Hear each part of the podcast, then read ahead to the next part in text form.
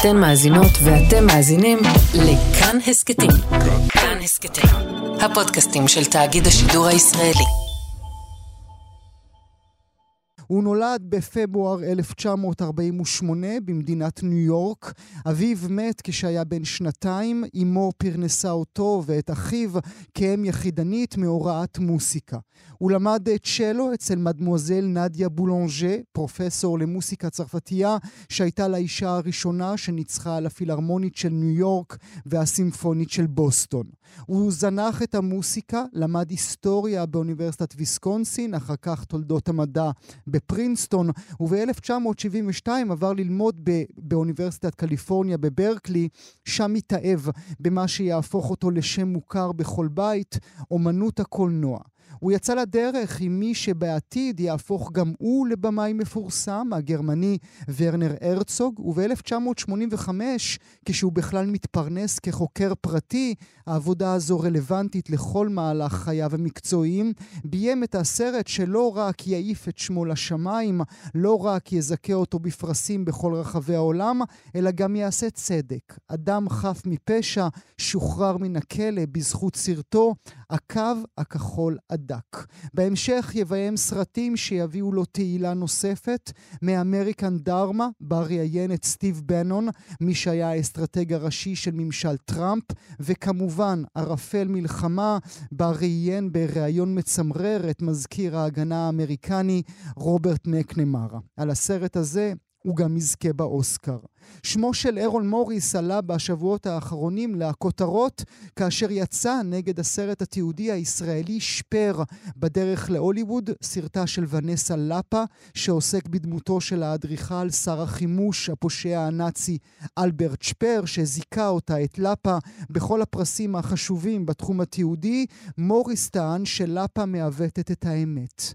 בנוסף, מוריס גם משמש מפיק עבור סרטים של אחרים, כמו למשל זה של הבמאי הישראלי דוד פישר, המספר העגול, בו יצא לבחון כיצד התקבע המספר שישה מיליון בכל הנוגע למספר היהודים שנרצחו בשואה. הסרט שמשודר והופק בתמיכת אות שמונה עורר שיח רב עם, עם הקרנתו בפסטיבל הסרטים בירושלים. היו רבים שחששו שעצם העמדת השאלה האם באמת נרצחו שישה מיליון יעניק תחמושת למכחישי שואה. בשאלה הזאת ממש אני אפתח את הריאיון שלי איתו הבוקר. אני שמח וגאה לארח את ארול מוריס הבוקר בתוכניתנו. אני אקיים את השיחה באנגלית, אתרגם במהלכה. מיסטר ארול מוריס, it's a great honor. Thank you so much for being with us this morning. Thank you very much for having me here today. אני שמח מאוד, מר מוריס, שאתה נמצא איתי הבוקר. אם אני יכול לשאול, למה בעצם החלטת להפיק את המספר העגול, הסרט של דוד פישר? There are many, many reasons, but a primary reason is that the Holocaust is an immense story, perhaps so immense that it's inconceivable. Hard to know how to write about it, to make movies about it. And I myself, as a Jew who has always been obsessed with the Holocaust, am always wondering how you talk about it, how you portray it. How do you conceive essentially the inconceivable? How do you do that? And I know, speaking from my own personal experience, I made a movie about a Holocaust denier. And one thing that really fascinated me, certainly not whether the Holocaust happened, the Holocaust did happen. The question is that how people I will translate with your permission. אומר לנו אירול מוריס, uh, מהרבה סיבות החלטתי להיכנס כמפיק אחראי בסרט של דוד פישר, המספר העגול, אבל העיקרית ביניהם היא העובדה שהשואה היא פשוט סיפור עצום, אולי כל כך עצום עד שהוא בלתי נתפס, שקשה לדעת איך בכלל כותבים את הדבר הזה, איך בכלל עושים סרטים על הדבר הזה. אומר אירול מוריס, אני בעצמי כיהודי ש... שתמיד היה אובססיבי בכל הנוגע לשואה, תמיד תהיתי איך מדברים עליה, איך מציירים אותה, איך בכלל מעלים על הדעת את הבלתי נתפס. הוא אומר, אני מבחינת החוויה האישית שלי אפילו עשיתי סרט על מכחיש שואה, ומה שעניין אותי זה בוודאי לא השאלה אם, הש... אם השואה קרתה או לא קרתה, בוודאי שהיא קרתה, אלא איך אנשים יכולים להתכחש להיסטוריה. But with your permission, מר מוריס, אתה לא מפחד שהסרט והבמאי דוד פישר ואתה כמפיק, דווקא אתם, כשאתם שמים סימן שאלה אחרי המספר שישה מיליון וטועים אם הוא בכלל נכון, אתם עצמכם פותחים את הדלת להכחשת שואה. No, I'm not. I don't think that there is a correct way to tell a story about history. Are, of course, uh, a myriad of incorrect ways, but the important thing is to try to make people think about history. It in no way questions whether the Holocaust happened. Whether it's six million Jews or six and a half million or five and a half million Jews, there was a genocide, a horrifying genocide that took the lives of millions and millions and millions of Jewish people. אני לא חושב שאני פותח את הדלת להכחשת שואה, אומר ארול מוריס, אפרופו העובדה שהסרט דן בכלל בשאלה האם אכן היו שישה מיליון. הוא אומר, אני לא חושב שיש דרך מדויקת לספר סיפור על היסטוריה בכלל. יש מיליון דרכים לא נכונות. הדרך היחידה והחשובה היא לנסות לגרום לאנשים לחשוב על ההיסטוריה, לחשוב על המשמעות של ההיסטוריה. זו בשום צורה לא שאלת שאלות האם השואה התרחשה או לא התרחשה, עם שישה מיליון או שישה וחצי או חמישה וחצי מיליון יהודים. זה בכל מקרה היה רצח עם מזעזע שלקח חיים של מיליונים, מיליונים, מיליוני יהודים. כשאתה אומר, מר מוריס, שהיית, שאתה יהודי שאובססיבי לשואה, מאיפה האובססיה הזו מגיעה? Well, it comes in part from being a Jew. I grew up in a community that was primarily Jewish, but I remember a kid in the neighborhood calling me a Christ killer and having to ask my mother, What is this about? It didn't mean really anything to me. My mother, whose first language was Yiddish, said to me, That's an example of anti Semitism. Also, another very, very important event in my lifetime.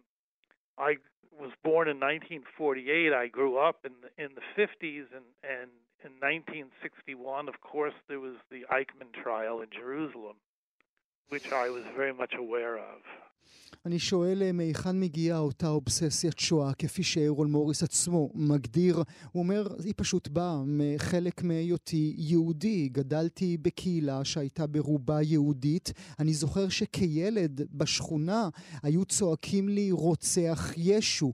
אני לא ידעתי מה זה אומר בכלל, הייתי הולך ושואל את אימא שלי מה זה אומר, על מה הם מדברים, אז האימא שלי, ששפת האם הראשונה שלה הייתה יידיש, אמרה לי, זאת דוגמה לאנטישמיות. בנוסף, אירוע נוסף וחשוב בחיי שהשפיע על החיים שלי, היה משפט אייכמן שהתקיים בירושלים, הייתי מאוד מודע אליו, וזה היה אירוע קשה מאוד עבורי. אתה זוכר את עצמך ממש, מר מוריס, צופה במשפטי אייכמן? Yes, the trial was not broadcast in its entirety, certainly, but I was very much aware of it. And at a certain point, I was very much aware of that series of articles written by Hannah Arendt that appeared originally in the New Yorker and then were published as book form as Eichmann in Jerusalem, the book that became incredibly controversial in its own right. But no, this is part of the world that I grew up in. This is the part of, you, of the world you grew up in, זה החלק מהעולם שבו הוא גדל, אומר לנו ארול מוריס, המשפט, משפט אייכמן עליו אנחנו מדברים, לא שודר כולו בטלוויזיה, אבל כילד הוא אומר, בהחלט הייתי מודע אליו, בשלב מאוד מסוים הייתי, קראתי והייתי, והכרתי את המאמרים שפרסמה חנה ארנדט בניו יורקר, אחר כך הפכו לספר אייכמן בירושלים, כמובן הספר שהפך הפך למעורר מחלוקת גדול לכשעצמו, זה היה חלק מהעולם שגדלתי בו. אבל מר מוריס, אם זה העולם שבו גדלת, ואם באמת האנטישמיות, כמו גם משפט אייכמן, הפכו עבורך את השואה לאובססיה, אז איך אחר כך, שנים, שנים אחר כך, אתה עצמך מפנה את המצלמה בסרט אמריקן דרמה אל סטיבן בנון, שלכל הפחות אנחנו יכולים להגיד שהוא משתעשע עם העליונות הלבנה. To me, you make movies to learn something. If you already know the answers to all the questions that you might have, why bother? Why make a movie in the first place? Movies, for me, should have some investigative element. You should be trying to find something out. And Bannon fascinated me. He still fascinates me. And I suppose it's a question that goes back to the Holocaust. Many of these questions do. Were these people just liars, self deceived? What was the nature of their evil? And it's one of the central questions, not just for the Holocaust, it's a central question for our time. As we all know, of course. Uh, אני שואל אותו כיצד הוא, כמי שמגדיר עצמו שהאובססיה, שהשואה הפכה לאובססיה עבורו, כיצד הוא שנים אחר כך מפנה את המצלמה לסטיב בנון. הוא אומר, עבורי עושים סרטים כדי ללמוד משהו. אם אתה כבר יודע את התשובה לכל השאלות שהיו לך, אז למה לטרוח בכלל? למה לעשות סרט מראש? בשבילי, הוא אומר, סרטים צריכים להכיל אלמנט חוקר שמנסה לברר משהו. בנון פשוט ריתק אותי, הוא עדיין מרתק אותי. אני מניח שגם השאלה הזו חוזרת אל שאלת השואה. האם האנשים האלה פשוט שקרנים? האם הם משקרים את עצמם? מהו טבע הרוע שלהם? וזו אחת השאלות המרכזיות, לא רק בהקשר לשואה, זו שאלה מרכזית לזמנים שלנו ממש. אתה מחשיב את סטיב בנון כדמון? אתה מחשיב את ממשל טראמפ כמש... כממשל דמוני? Evil is a tricky word, but uh, in order to simplify this discussion, I would say yes. Satanic evil? No. But policies that hurt many, many, many, many people. Good people on both sides? No. It's not good people on both sides. Yeah, we live we live still in, in, in strange times. We may think that the issues of the Holocaust um, are behind us, but no, they're not. They're still very much with us.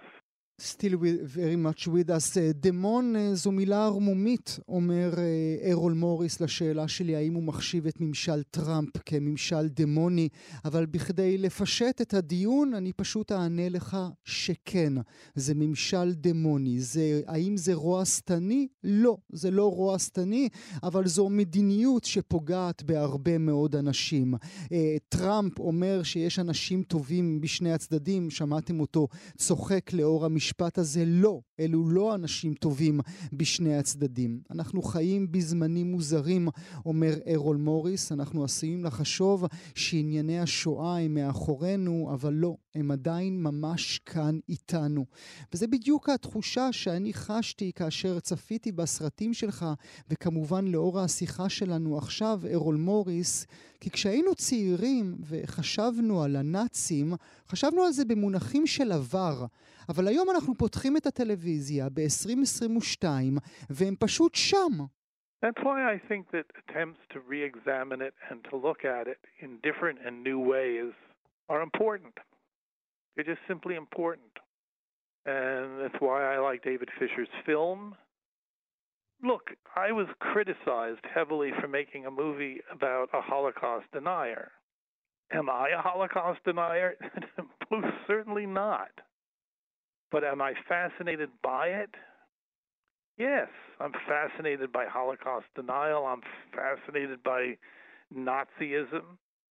And David Fisher's film is a way of helping us to look at a historical event and how it's framed and how it's thought about. That's a good thing. זו בדיוק הסיבה שבגללה אה, אני אוהב לעשות את הסרטים שלי, אומר אה, ארול מוריס, בגלל העניין הזה שעדיין האנשים האלה מופיעים על המסך של כולנו. בגלל זה היה חשוב לי ובגלל זה אני אוהב את הסרט של דוד פישר. תראה, הוא אומר, ארול מוריס, מתחו עליי הרבה מאוד ביקורת שעשיתי סרט על מכחיש שואה.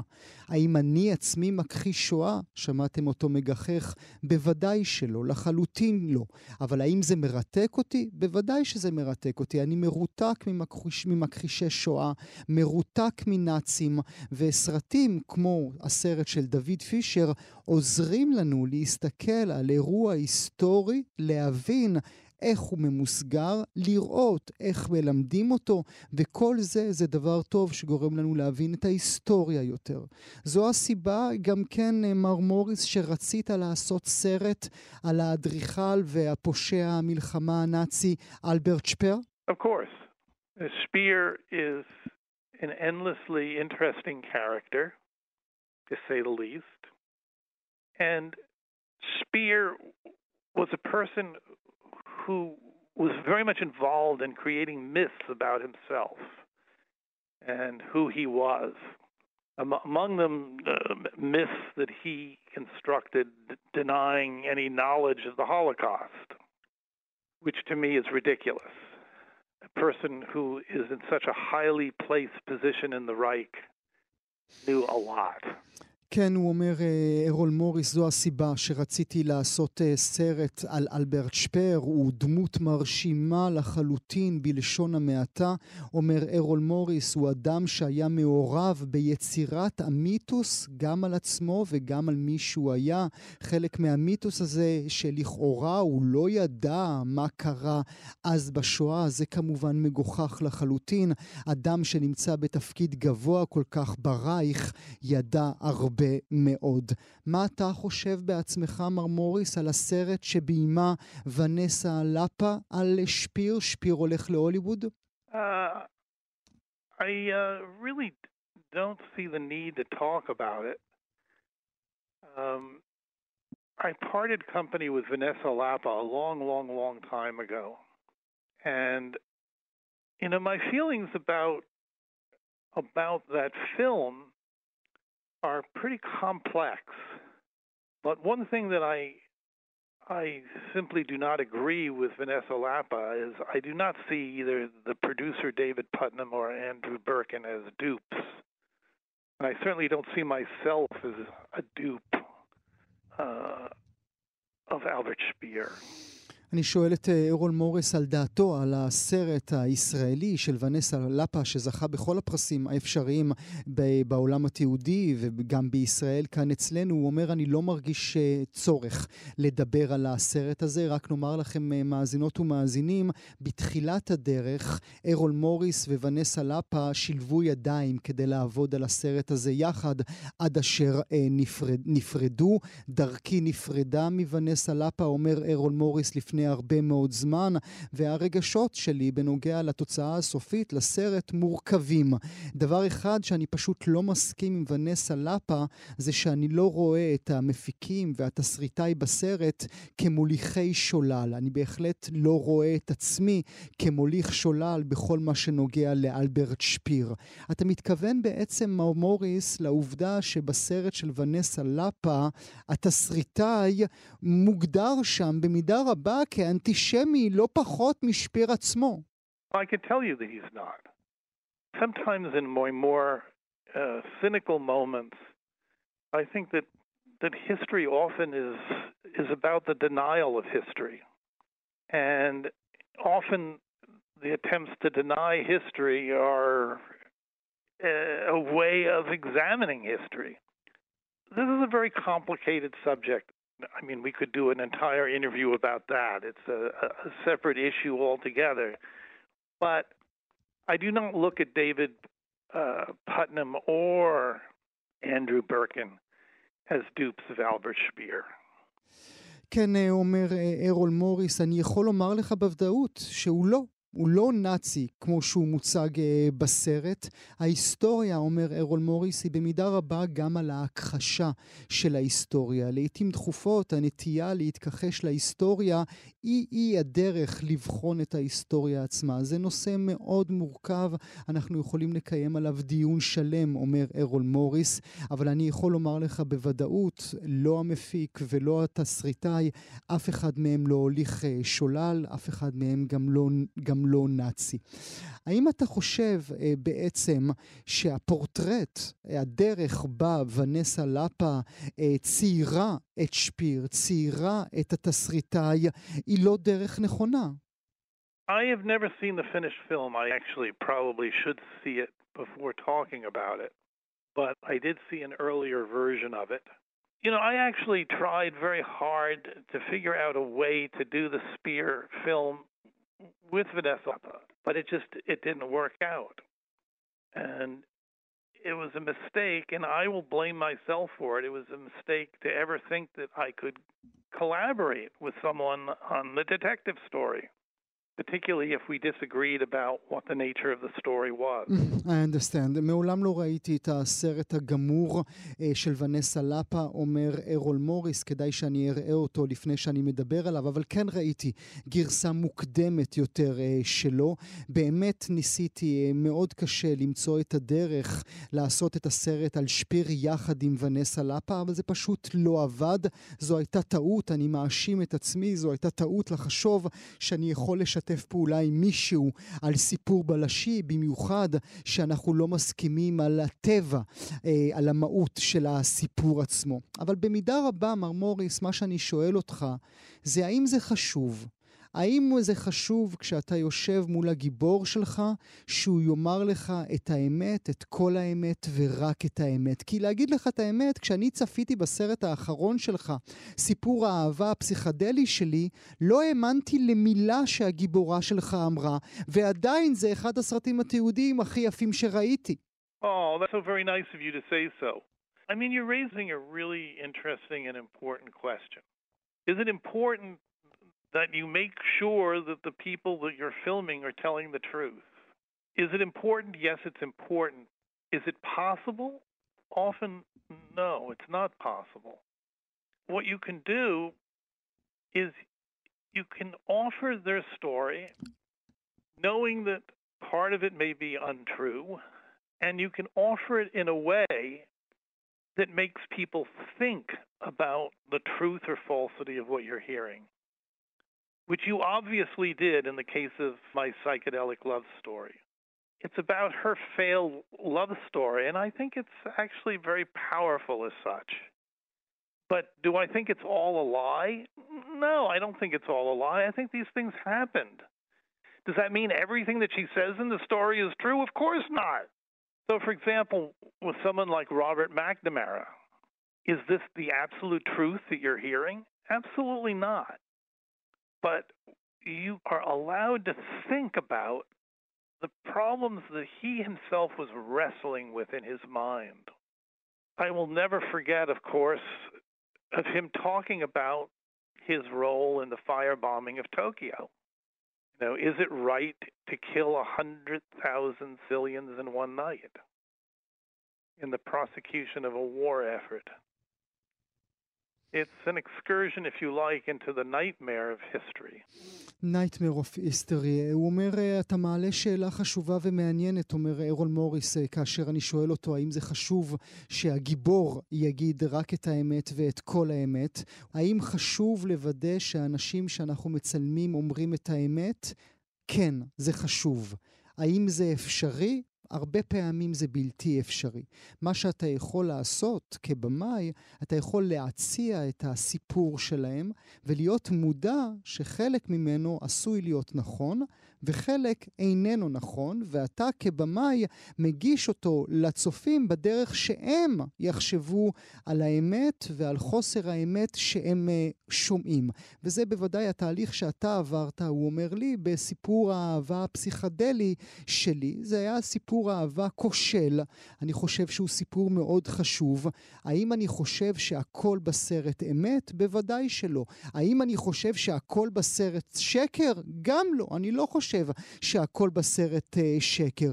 הוא אומר, אותו דבר היה לי גם כאשר אה, ביימתי את הסרט על רוברט מקנמרה. האם זו אמת מוחלטת, מה שהוא אומר כשהוא יושב מולי מול המצלמה? לא. אבל אתה כצופה מורשה לחשוב על הסיכויים שהוא נאבק על זה בראש שלו. אני לא אשכח, אומר ארול מוריס, כשמקנמרה מדבר על התפקיד שלו בהפצצת טוקיו. האם זה נכון להרוג מאה אלף אנשים בלילה אחד? זה ממש ביטוי לסיוט שבהיסטוריה. אתה מדבר על רוברט מקנמרה, ארול מוריס, וכמובן גיבורים אחרים שתיעדת לאורך עשרות שנים. אתה לא חושב לעצמך לפעמים, אני הופך את האנשים הלא נכונים לגיבורים? Did I interview the wrong people? Yes. No, because there's this idea, you know, that you should just sort of put a blindfold on or close your eyes to evil or to things that you find pernicious or deeply disturbing. And I respectfully disagree. That's exactly where you should be looking. האם אני הופך את האנשים הלא נכונים לגיבורים? עונה לי מר מוריס, אה, לא, אני לא חושב שאני עושה את זה. יש רעיון, אני מכיר אותו, שצריך אה, לשים כיסויי עיניים או לעצום אוזניים לרוע. אבל לא, אני לא מאמין בדבר הזה, אני מאמין שצריך בדיוק לשם, בדיוק אל האנשים האלה, צריך להסתכל. לפני שאני אשאל אותך את השאלה הבאה, מר מוריס, אני רוצה להיזהר, כי אני רוצה לבדוק עד כמה כבר נמאס לך לדבר על הקו הכחול הדק? No, it's, it's the greatest event of my life. I'm not fed up with it at all. I'm very proud of it. It's the best thing I've ever done. זה האירוע הגדול ביותר בחיי, אומר ארול מוריס, לעולם לא יימאס לי לדבר עליו, אני מאוד גאה בו, זה הדבר הטוב ביותר שעשיתי. זה באמת הסרט הטוב ביותר שעשית בעיניך? I don't know if it's my best movie. That I can't comment on, but I can say I like to think of myself as a detective of some kind, sometimes with a camera, sometimes without a camera, uh, but a detective. I feel lucky because I feel lucky for many reasons, but I feel lucky for stumbling on something so interesting and so deeply compelling.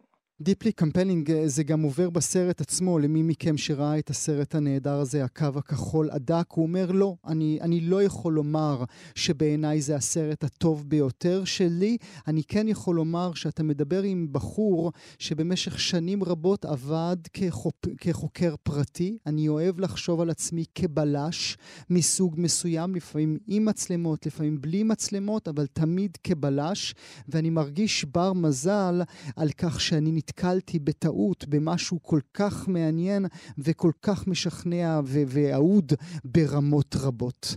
במידה רבה, מר מוריס, כשאתה התחלת, עולם הקולנוע התיעודי היה שונה לחלוטין ממה שהוא היום. היום כולם עושים, וחייבים להאשים את נטפליקס בזה, כולם עושים true crime, סדרות תיעודיות על פשעים אמיתיים. מה אתה חושב על זה? So many thoughts about it.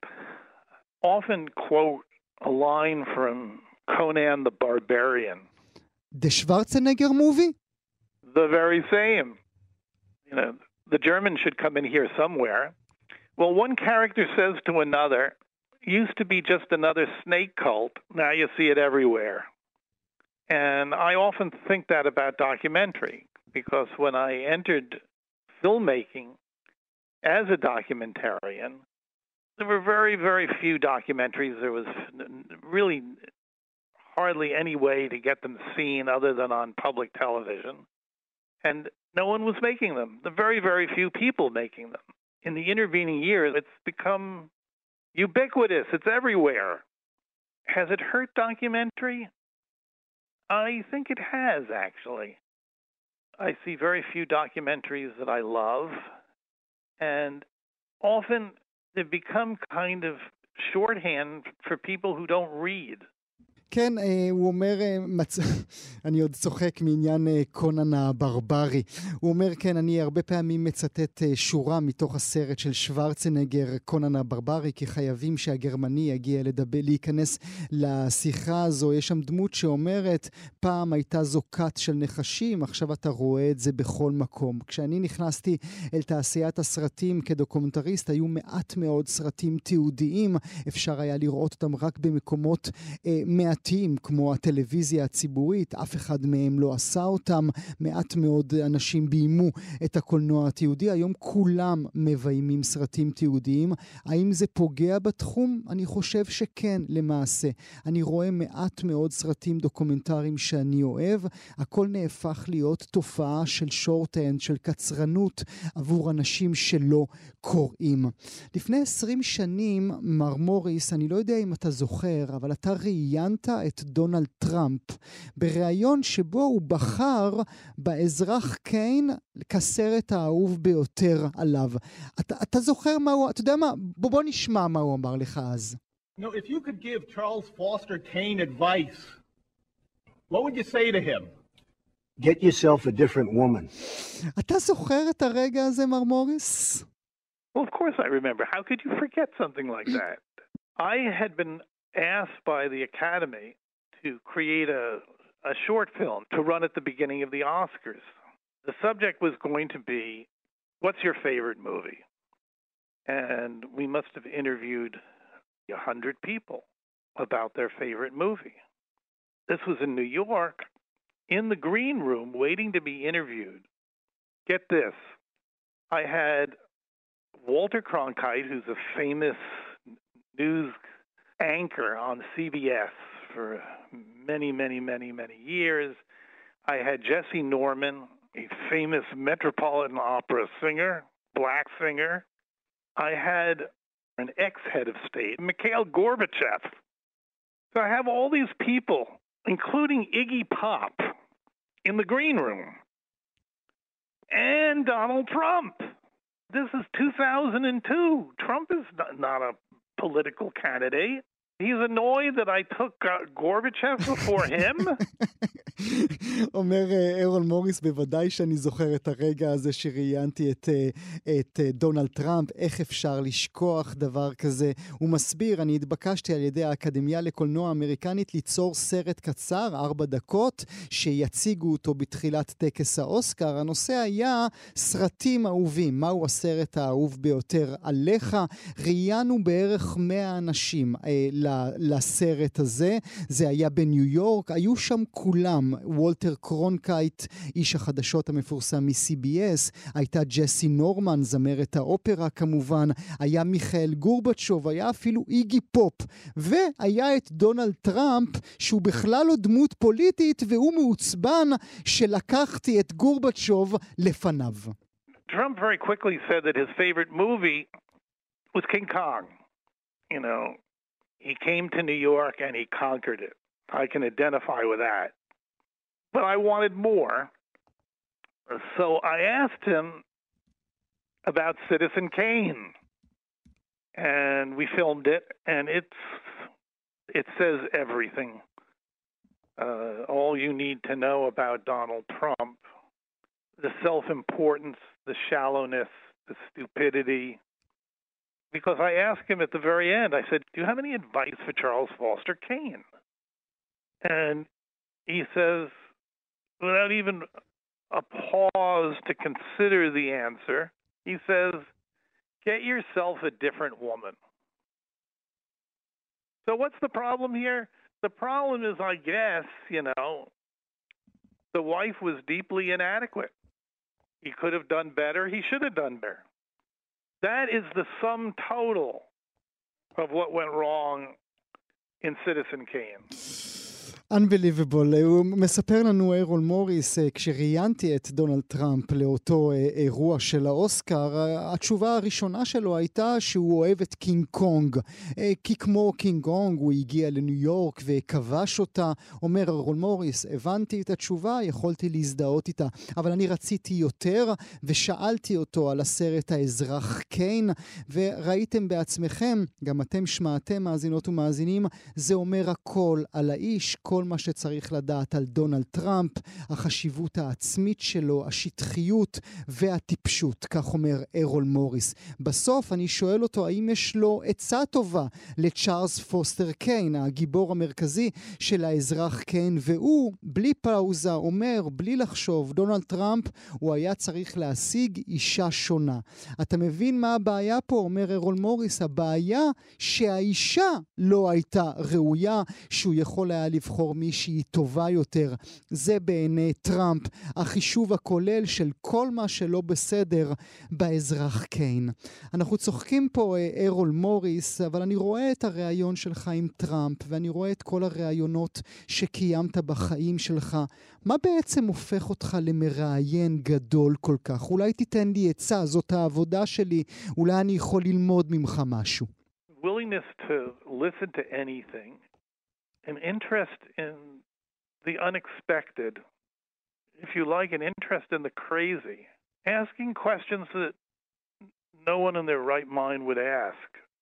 Um, never go into an interview thinking you know the questions you're going to ask. The example I always give, um, and it's part of the same deal where I was going around interviewing people for the Academy at the White House interviewing Laura Bush, the First Lady.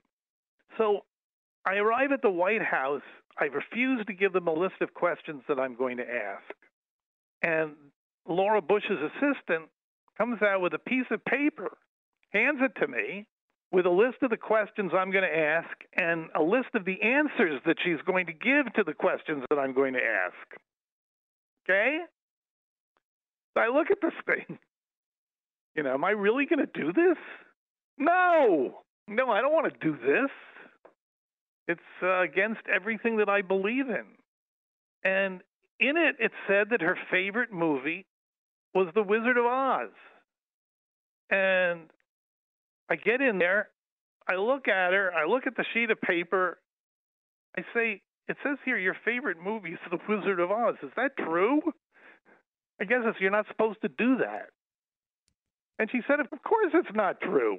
My favorite movie is Giant. Giant, I will translate with your uh, permission. הוא אומר, אני שואל אותו מה הופך אותו למראיין גדול כל כך, ואם הוא יכול ללמד אותי דבר או שניים. הוא אומר, זה בעיקר הרצון להקשיב לכל דבר ולהתעניין בבלתי צפוי, כל הזמן לשאול שאלות שאף אדם צלול לא היה שואל, אף פעם לא להגיע לראיון כשיש לך שאלות מוכנות מראש. הוא אומר, אני אספר לך סיפור כדוגמה, אה, נשלחתי לראיין את ראיית הנשיא, לורה בוש, בשנת 2002.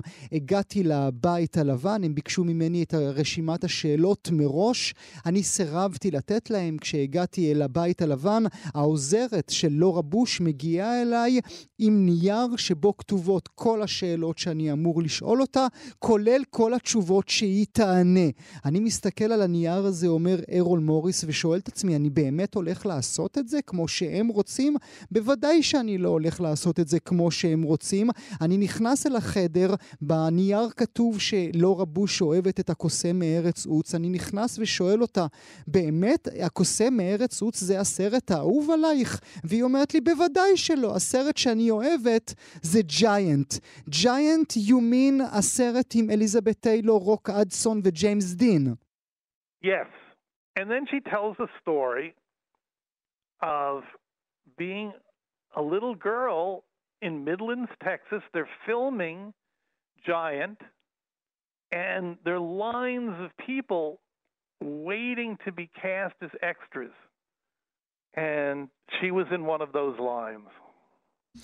To me, it's it's an illustration of so many different things, but among them, it's an illustration of learning something that there is no way you could possibly know about in advance. You can never know, אף פעם אי אפשר uh, לדעת את הדבר הזה. הוא ממשיך ומספר את הסיפור הנהדר הזה על ראיית הנשיא.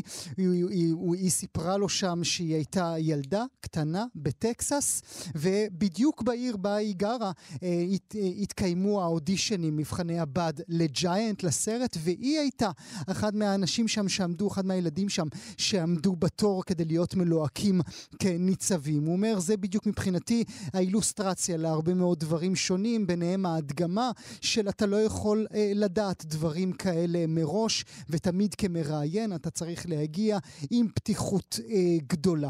אה, I, I, want, I want to ask you something from another world. אני רוצה לשאול אותך שאלה מעולם אחר לגמרי. אני אומר למר מוריס, מה בעצם אה, כיהודי, אנחנו מדברים רבות על היהדות שלך, אבל מה הקשר שלך למדינת ישראל? Um, I'm glad that it exists. I wish its policies towards the Palestinians was a little bit different than it is. Um, but look, do I understand the historical circumstances which produced the state of Israel? I think I do. The saddest part of history is it involves people, and people are so hopelessly compromised in every way. History is not neat. History is anything but neat. It's filled with contradictions, confusions. The history of Israel is no different. I don't know how you even write about history anymore because people see history as a struggle. It's not this history, it's that history. It's not what you think, it's what I think. And history has become something much closer to propaganda. And that's sad. Because if historical story is well told, it encompasses, it includes contradictions and confusions. How could it not? How could it not? I will translate with your permission. אני שואל את מר מוריס על יחסו למדינת ישראל. הוא אומר, אני שמח שהיא קיימת.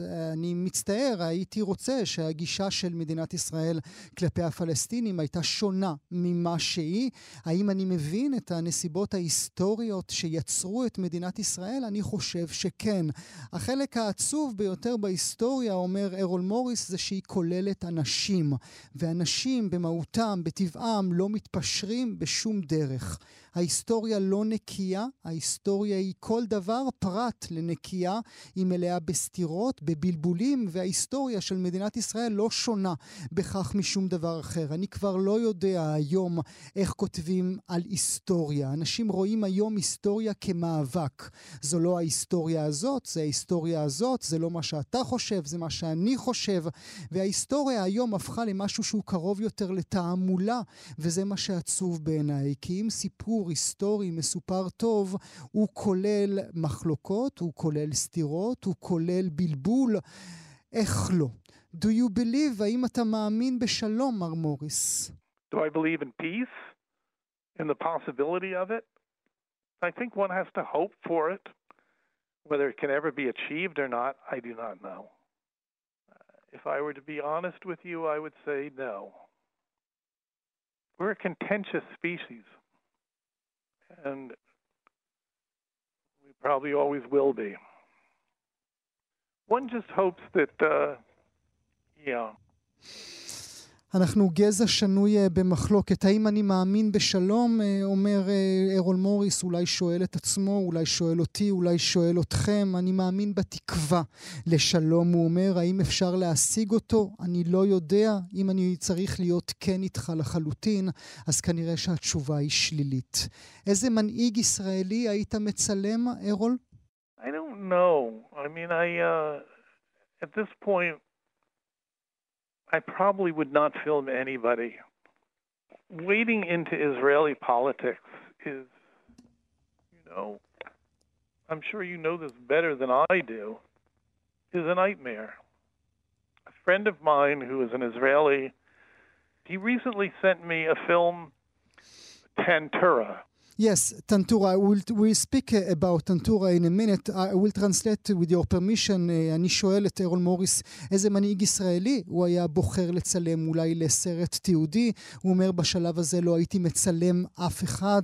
הכניסה אל תוך הפוליטיקה הישראלית, אתה יודע את זה בוודאי טוב ממני, היא סיוט. Uh, בדיוק חבר שלח לי סרט תיעודי ששמו טנטורה. אתם בוודאי זוכרות, מאזינות ומאזינים, סרט שמדבר על טבח שלכאורה חיילי צה"ל עשו באזרחים פלסטינים. זה סרט שהוצג בסנדנס, עדיין לא בישראל, ועורר פה שיח רב. Yes, Mr. Morris. What I found so interesting about the film is it was an exercise in history.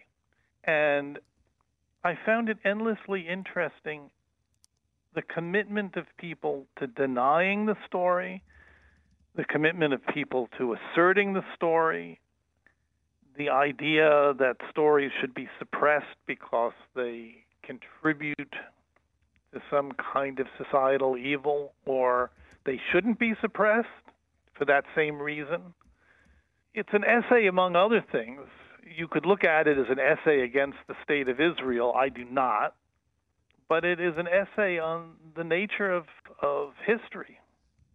So I thought it was a very important film and a very interesting film. And I was glad that I saw it.